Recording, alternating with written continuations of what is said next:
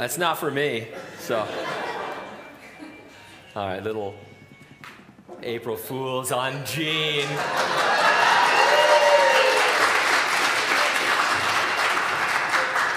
I always knew I was loved. I just, you've never shown me before in such a powerful way. That's actually pretty creative. About every, every four or five years, those guys break through with something that's decent, you know? Oh, gosh. Because they know how I go crazy when phones go off.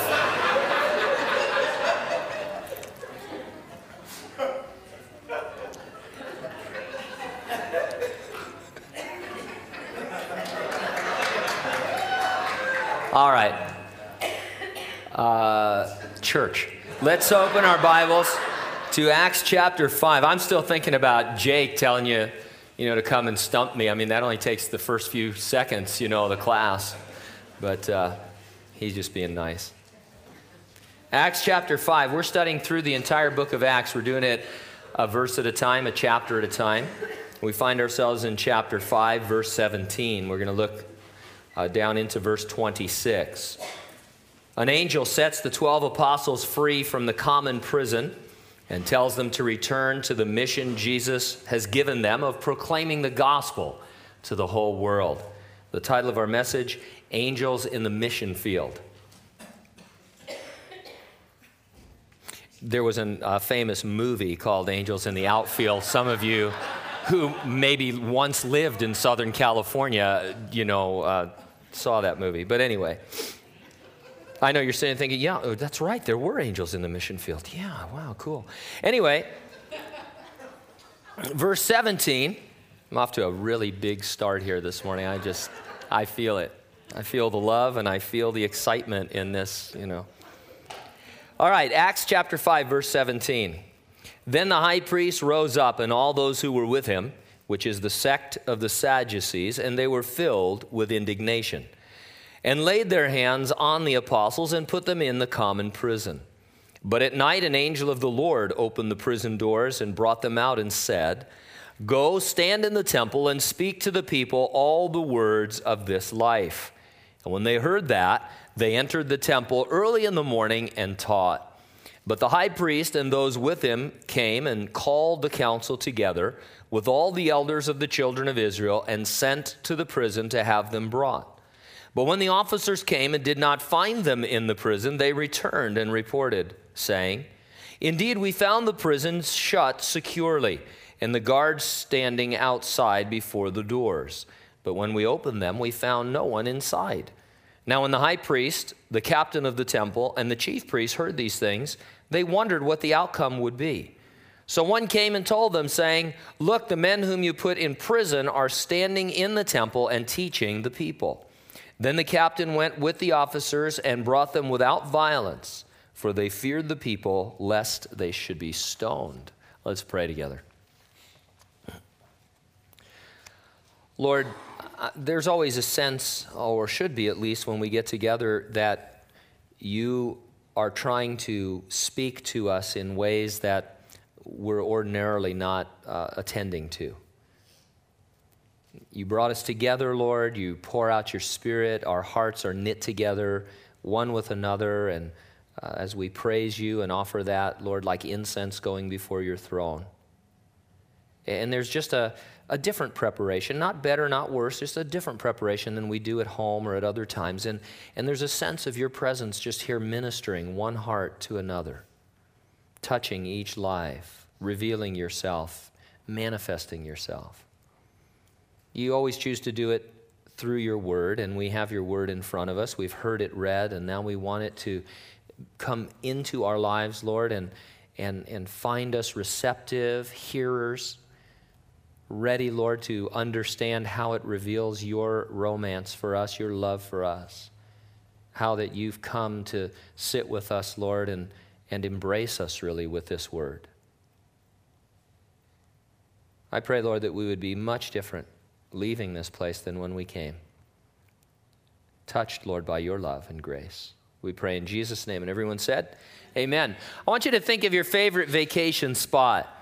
as you are resting or recreating there, have you ever said to yourself or those with you, Ah, this is the life? Now think of the apostles of Jesus Christ.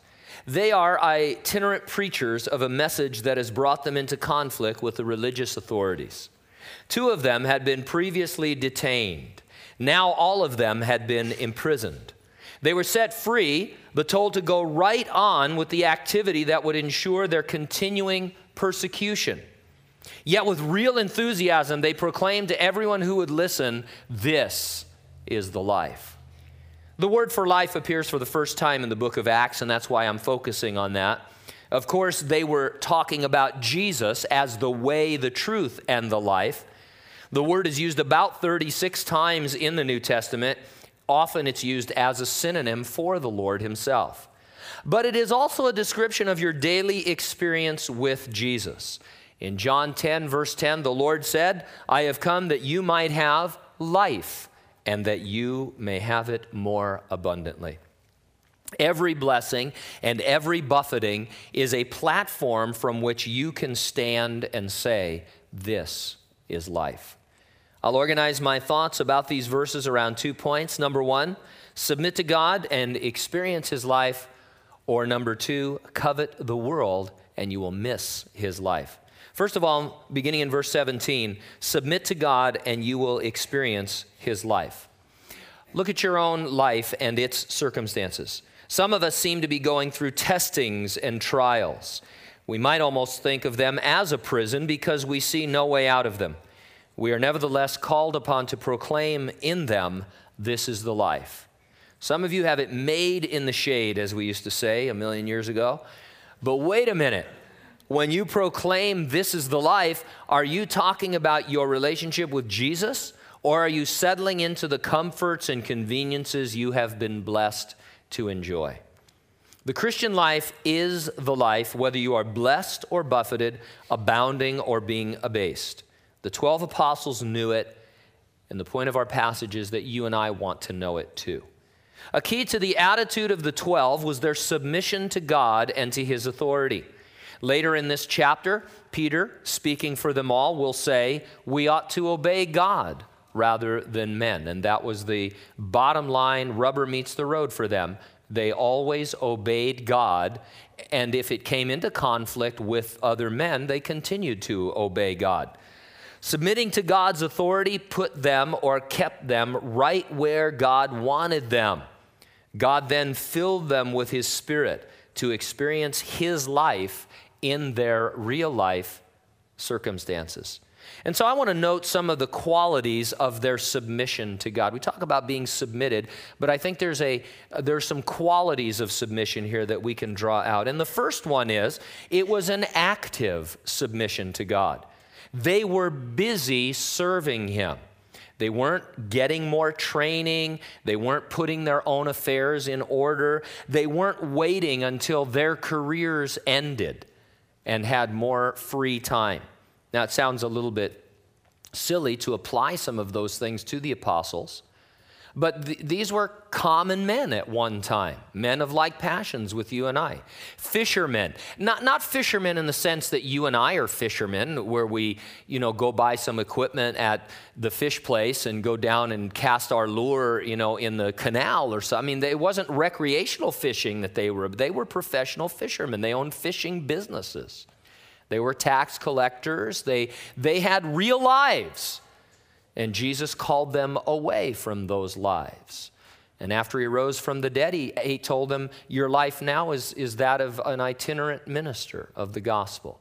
And they were busy serving the Lord in that way. Uh, God has called upon each of us to serve him now, right where we are. All of us are in full time ministry, whether we consider it full time ministry the way the world looks at it, or whether we're continuing at a job or in a career or somewhere else, we're, we're available to the Lord. And, and it's, our submission has a certain quality to it when we understand that, Lord, wherever I am, I am submitted to you. I'm only here. Yes, I'm, I'm getting an education. That's a great thing. Yes, I'm pursuing my career, and I, I thank you for it because I love what I'm doing, and I'm maybe even doing good for people in my career. Uh, you know, those kinds of things. But Lord, more than anything else, I obey you rather than men. I know that I'm here to hear from you and to do what you are calling me to do at all times. And, and we're, we're not waiting for anything, we're already listening to the Lord. And, that's a, that's a, raises our submission to a much higher quality. The apostles were daily in the temple preaching to large crowds. The church numbered perhaps more than 10,000 men and women. I don't know how many could gather together at once there at Solomon's porch in the temple, but by this time in the history of the church, it was a mega church. The first church was a mega church. They went from 120, which is an average sized church, to a church of 10,000 in just a few weeks. There's, if you want to know about church growth, that's what you should study. And what was their only secret? They were filled with the Holy Spirit. There were no programs, there was no methodology. They didn't even take offerings, as far as I can tell. People just gave them things. It was fantastic. We have all these schemes and methods today that ignore just the plain outworking of the Spirit of God. Besides the numerical growth, there were many signs and wonders and miracles that were being performed through these men, God doing it. God was drawing a line in the sand. Either you believed in Jesus and you were being added to the church, or you remained in unbelief. It was either or. The religious leaders, sadly, think of that, the religious leaders chose to remain steadfast in their unbelief, and we're going to see why this morning. Verse 17 Then the high priest rose up and all those with him, the sect of the Sadducees, and they were filled with indignation. The nation of Israel was subject to Rome, but had limited local authority to handle their own affairs. The Jews were led by what was called the Sanhedrin. It was a ruling body of 70 men plus the high priest who presided over it. The Sanhedrin was dominated by a party within it known as the Sadducees. They were wealthy Jews who worked hard at keeping the status quo life under Roman rule wasn't so bad for them. In fact, it was very good. They were happy with things just the way they are. Religiously, politically, they were living large, living the good life. Now the apostles were going around performing miracles. Their message was contrary to the traditional Jewish teachings. They were drawing huge, enthusiastic crowds and had thousands of followers. Of course, it caused indignation among the Sadducees of the Sanhedrin. It was going to interfere with their daily life, with their position, with their power and influence. And so they ratcheted up their opposition. And in verse 18, they laid their hands on the apostles and put them in the common prison. Living and proclaiming the life of Christ landed them in the public jail. Not my idea of the ideal life. Is it yours?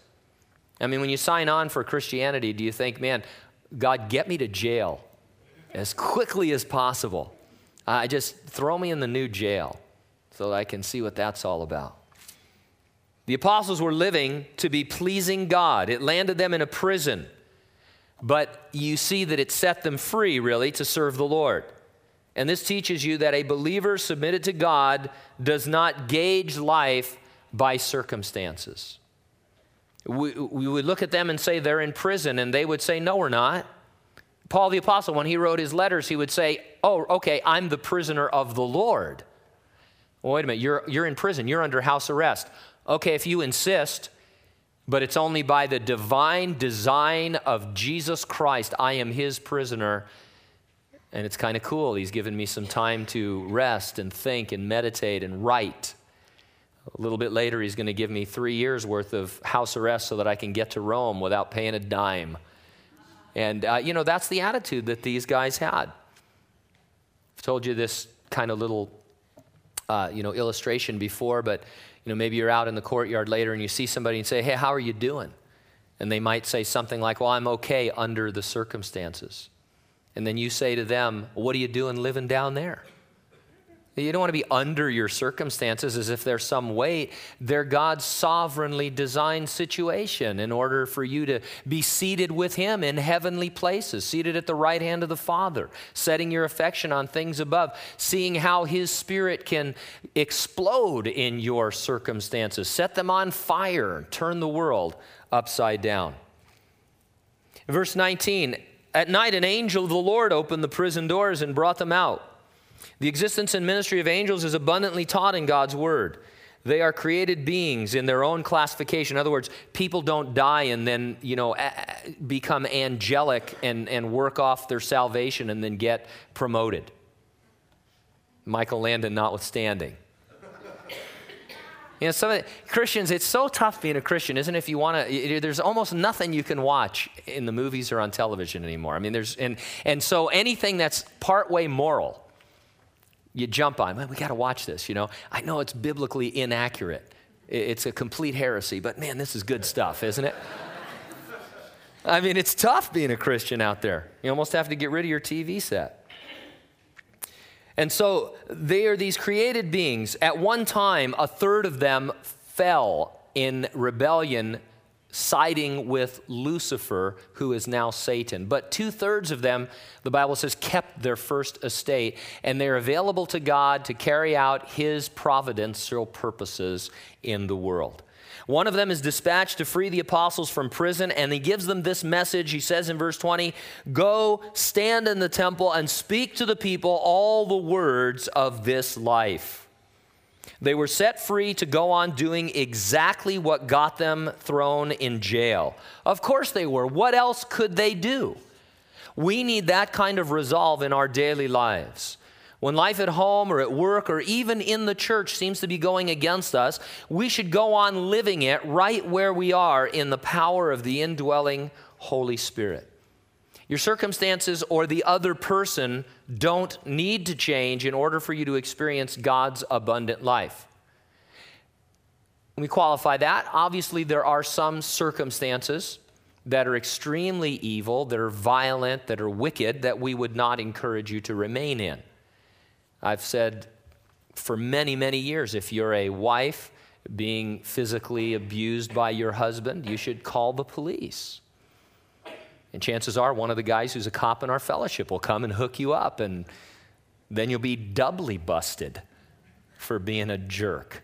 And, and, you know, that kind of a thing. So I understand that. We're not saying we would never send somebody back into an abusive situation, never tell it, you know, uh, people to overlook child abuse or any of this weird stuff like that. You understand that's in a whole nother category. I'm talking about just the run of the mill every day. You're going to work today or tomorrow, and your boss is mean to you. Your fellow employees are playing more than practical jokes on you. And, you know, I mean, it's just awful. Conditions are awful, and there you are living under those circumstances.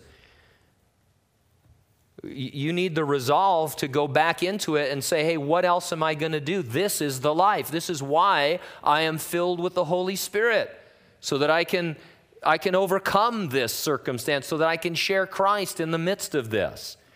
Submitting to God means we recognize that He is at work in those circumstances. Verse 21 When they heard that, they entered the temple early in the morning and taught.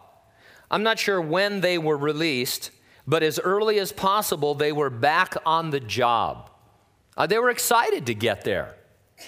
They didn't take a short sabbatical. They didn't go on a retreat to recharge their spiritual batteries. They didn't go in for some kind of counseling.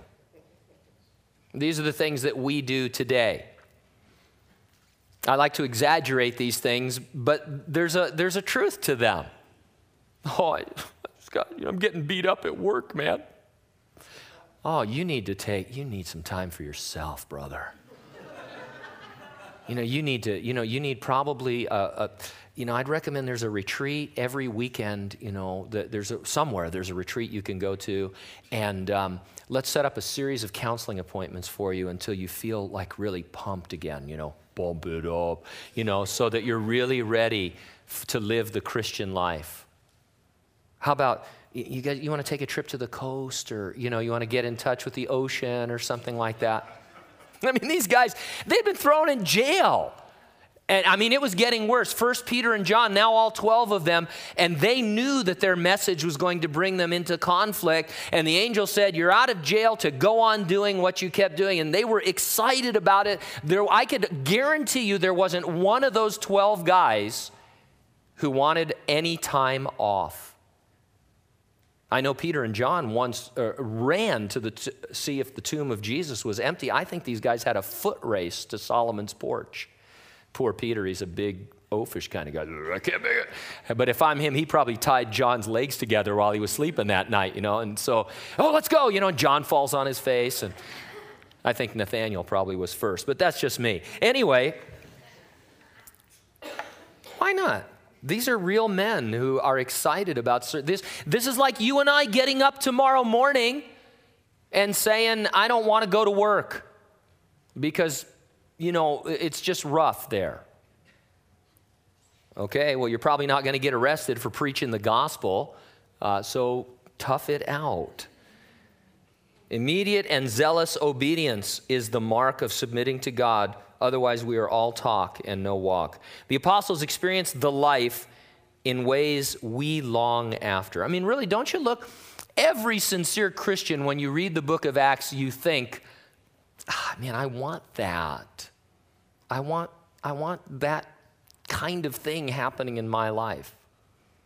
And then you stop and you think, except the imprisonments and the stonings and living in caves and you know things like that. I mean, I just want the power part, not the not the difficult part.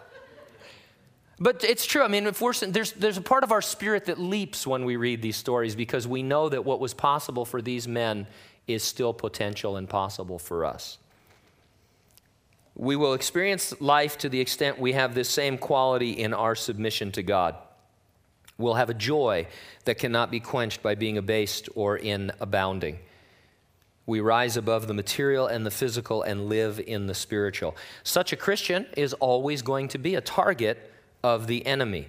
The religious leaders had a bullseye on the apostles, but they would miss their mark and look silly in the process. And so, again, in verse 21, Covet the world, and you will miss his life. Take another look at our buddies in the Sanhedrin. In many ways, they represented the cream of Jewish culture. They were living the lifestyles of the rich and famous. People respected them. Those who did not respect them envied them, which gives you even greater satisfaction. If you're not a Christian and you're in the world and people, you, I mean, you dig it when people respect you. And when people are, you know, they don't respect you, but they envy you, you, you dig it even more because you're still on the top. Those, uh, that was their attitude. They were abounding and thought that they had need of nothing. They were, we would say, in a blanket way, comfortable. But they were also covetous. Here was a genuine movement of God in their midst. The Lord was giving sight to the blind, hearing to the deaf, speech to the mute. Cripples and paralytics were leaping and jumping. Demons were being confronted and cast out, freeing their human host to be healed and made whole. Yet the Sanhedrin opposed it. Why? Because they coveted their own position with its power. Even the genuine work of God was despised because they coveted the world and the things of the world. They denied the supernatural, even though it was right in front of them.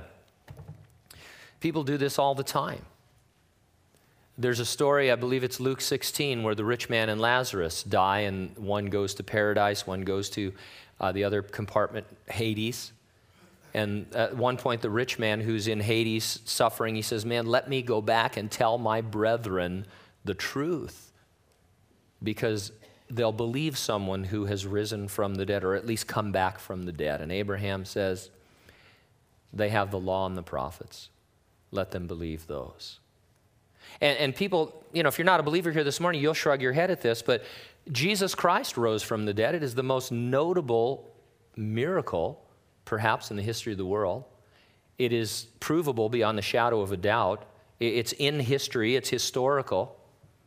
And you say, who believes that? And it's true. If, if someone rose from the dead, someone has risen from the dead, nobody believes it. Because they want to continue in their unbelief because there is a covetousness. There's a sense in the unbeliever, in the non believer, that there's something in the world that will satisfy me. And sometimes, too late, you find out that God has put eternity in your heart, and the only satisfaction is a spiritual satisfaction that comes from a relationship with Jesus Christ. And so, in picking up the story in the middle of verse 21, but the high priest and those with him came and called the council together with all the elders of the children of Israel, and they sent to the prison to have them brought. All the Sanhedrin was convened. Now, this is a big deal. Like other ruling or government bodies, you don't always have everybody there. And, and the more people involved, the less full attendance you have. I mean, whether it's city council or uh, board of supervisors, or then you get into congresses and senates and legislative bodies, it's really rare that you have everybody together plus all these other important dignitaries. And so what's happening is the Sadducee party within the Sanhedrin put the word out saying, hey, you all are going to be here today because we're going to deal with this. And what they're really doing is setting up a huge intimidation against all 12 apostles. They're going to show them and put on display their authority and their power under the Roman government to deal with issues. You ever gone into a meeting like that where you are being intimidated by your superiors? Usually it's when you're asking for a raise. And, you know, they have the, the big gun from corporate who's probably just your boss's brother standing in or something, you know. But, I mean, I've been to meetings like that, intimidation meetings where the outcome is assured, uh, you know.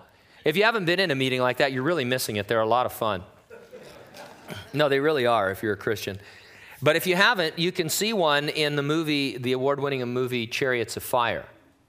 There's a scene there where Eric Liddell, he is, his religious convictions are to not run on the Sabbath day, and his qualifying heat, I think it is, is on the Sabbath, and so he tells the British government he can't run.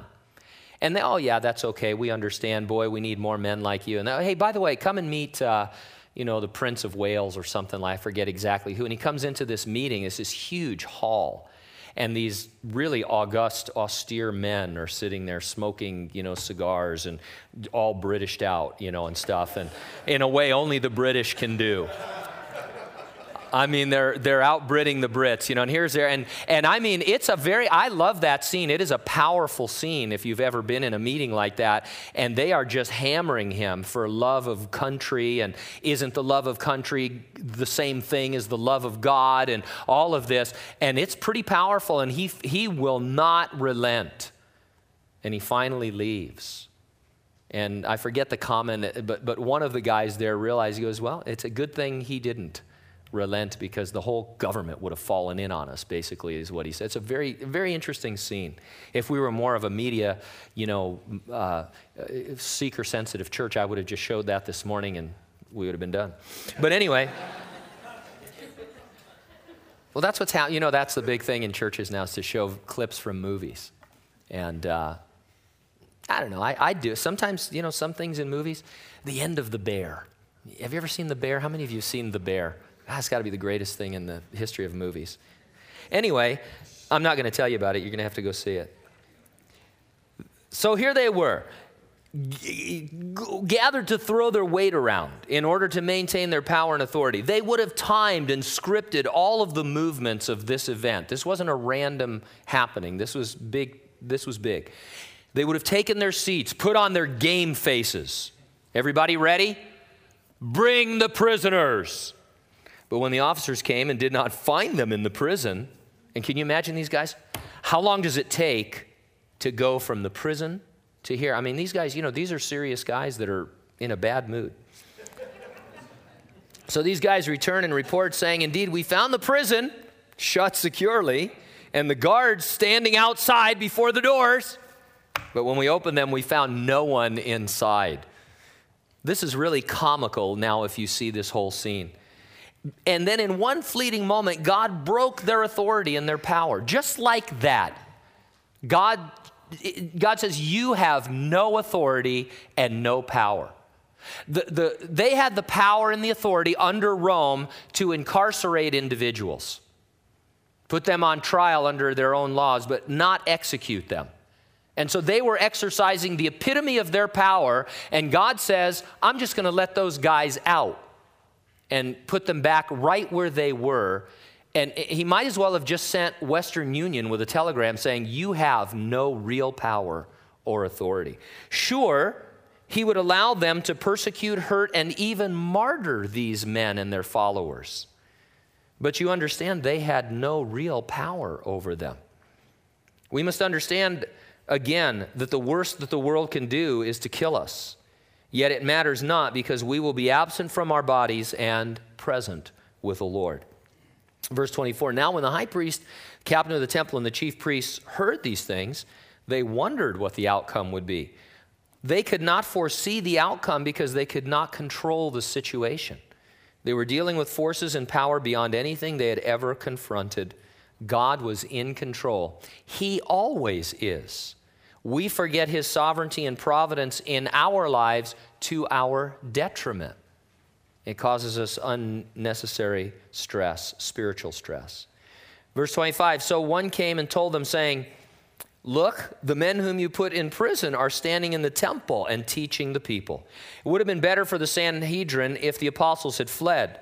At least then they would be able to brand them as criminals. By returning to the same place and to the same preaching that had landed them in jail, they were establishing beyond the shadow of a doubt that God was in charge. Verse 26 Then the captain went with his officers and brought them without violence, for they feared the people lest they should be stoned. The apostles did not resist. They were not advocating some sort of revolution against authority or overthrow of government. They were demonstrating a return to God's authority. Covetousness is the is what I'm calling the problem here with these worldly religious leaders.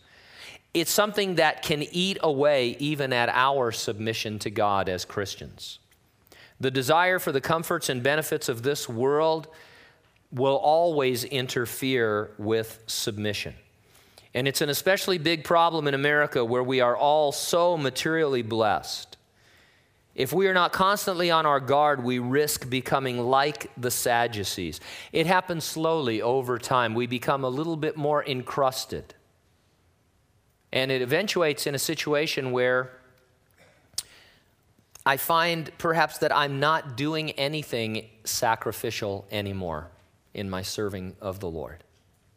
I mean, these guys, sure, I, am I'm, I'm with you. I look at these guys. I mean, this is, if you want to say, obviously, they're, you know, we're all the same. They're, we're the, all of like passions. But, you know, uh, look at a guy like Paul the Apostle, who we'll meet in a few chapters, or, or these other apostles. And, I mean, they were completely 100% sold out to God. Uh, they cared nothing for the things of this world, for any of its position or power or authority or any. Uh, and, and, you know, you just, you see that and you think, well, I, you know, I'm not called to that. I'm not an apostle. I'm a, I'm a husband. I'm a father. I'm a, I do, you know, I have this career and I have this goal and all of that. And that's fine. God knows that. He hasn't called us all to do that. Even in the first church, they weren't. They sent out Paul and Barnabas. They didn't all go out. So that's not the issue. The issue is within what I am called to do or who I'm called to be, I can develop dullness to hearing from God to where I'm not making any sacrifices. Sometimes, even in my own life, I hear myself talking. It's like, what am I saying? I, I don't have the time. It's too far. I was up too late. Oh my gosh. Keith Green needs to come back and, and give us a concert. I always joke with the guys in leadership about Keith Green. I mean, remember Christian rocker Keith Green? He has a line in one of his songs that I love. He said, I always think of it at Easter time. He says, Jesus rose from the dead, and you can't get out of bed. I love it because it just puts things i mean it's, a, it's an exhortation it's a rebuke but it puts things into perspective sometimes i get this mentality i think i've gotten worse living in hanford you know pam will say honey we're out of milk and i say oh honey you know i got to go all the way to the store when i lived in southern california i drove 50 miles to get to work And then I drove 150 miles a day and then 50 miles home from work. I don't think it's a mile to Save Mart from my house. Well, honey, we're out of milk. Can we get by? Is there any other way to get by? I mean, is there any, is there a milk substitute? How about the neighbors? You know, I mean, people say, oh, that's all the way in Visalia. Oh, okay, I'll get my GPS going see if I can figure out how to drive that far on one tank of gas, you know, and stuff. And you know, there's a mentality that we have here, and I think it kind of it permeates. Yes, it's a long ways, you know, in between points. But what has God called you to do? See, that, that's the, what is God telling me to do? Then I submit to that, and none of that. It doesn't matter how far, how, how near, how much the cost, how little the cost. And sometimes we just get crusted over. We're not hearing we're not listening. And, and, and so, if there's no sacrifice in your life at all, then you've got a problem because it, the Bible says we're to offer ourselves as living sacrifices, holy and acceptable unto God. That's our reasonable service. No one's asking us to be Paul the Apostle and to go all around the world with no family and fewer friends and all of that. I mean, you know, there are, there are people raised up to do that. That's fine. God's just calling me to, to be a pastor of a local church, you to be a Christian businessman or woman or a housewife raising your children or a student in your school. But in those venues, there needs to be a quality of submission. And I think that we, if we're not careful, that's where we go soft. And when we go soft, we grow hard and we become like these Sadducees in the midst of the Sanhedrin. This is why we don't see the miraculous. We, we don't want to. We don't need to. We're in our own comfort zones. Let's pray together. Father, thanks for these things. We've had some fun with them, and Lord, I think you intended us to because you're a good and gracious God. At the same time, Lord, uh, each of us, uh, we love you, and we just we we want to be these men. We really do, in some senses. We, and so I pray that you would work in our hearts, on our hearts, and show us, Lord, right where we're at in the things you have called us to do.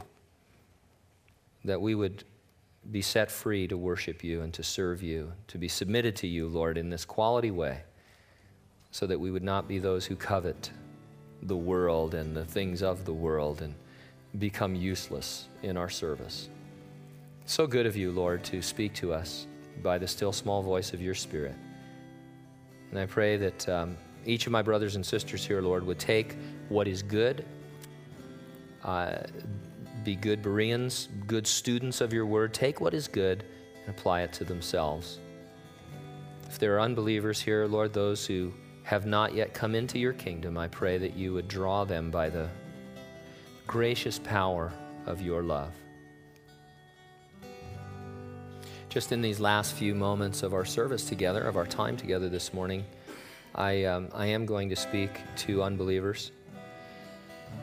While our heads are bowed and our eyes are closed, we continue to pray. If you're here and you don't know Jesus Christ as your Lord and Savior, you're not a believer. You're not sure that if you died, you would be in the presence of Jesus Christ and God the Father. Or you're trusting in something other than His sacrifice for your sins. Uh, then the Lord is here seeking to draw you into His love. You're not here by accident, you're by here by divine appointment, so that the Lord can show Himself to you. In uh, the book of the Revelation of Jesus Christ, the Bible says that the Lord stands at the door of your heart and he knocks, just like he would be outside your door later on today. You have to get up, open the door, and let him in. And once he comes in, he cleanses, he blesses, he refreshes, he fills. He shows you life and life more abundantly. This world and the things of this world, as you pursue them, they'll always trick you and deceive you, you'll always fall short of any real and true and lasting satisfaction. You need Jesus Christ. And so as we continue to pray, we're going to sing through a chorus. And then at the end of that, I'm going to ask if you're here and you would like to know Christ as your Savior. I'm just going to ask you to raise your hand so that we can pray for you. So be thinking about that, meditating on that. Allow the Holy Spirit to have His work in your heart. Let's sing together.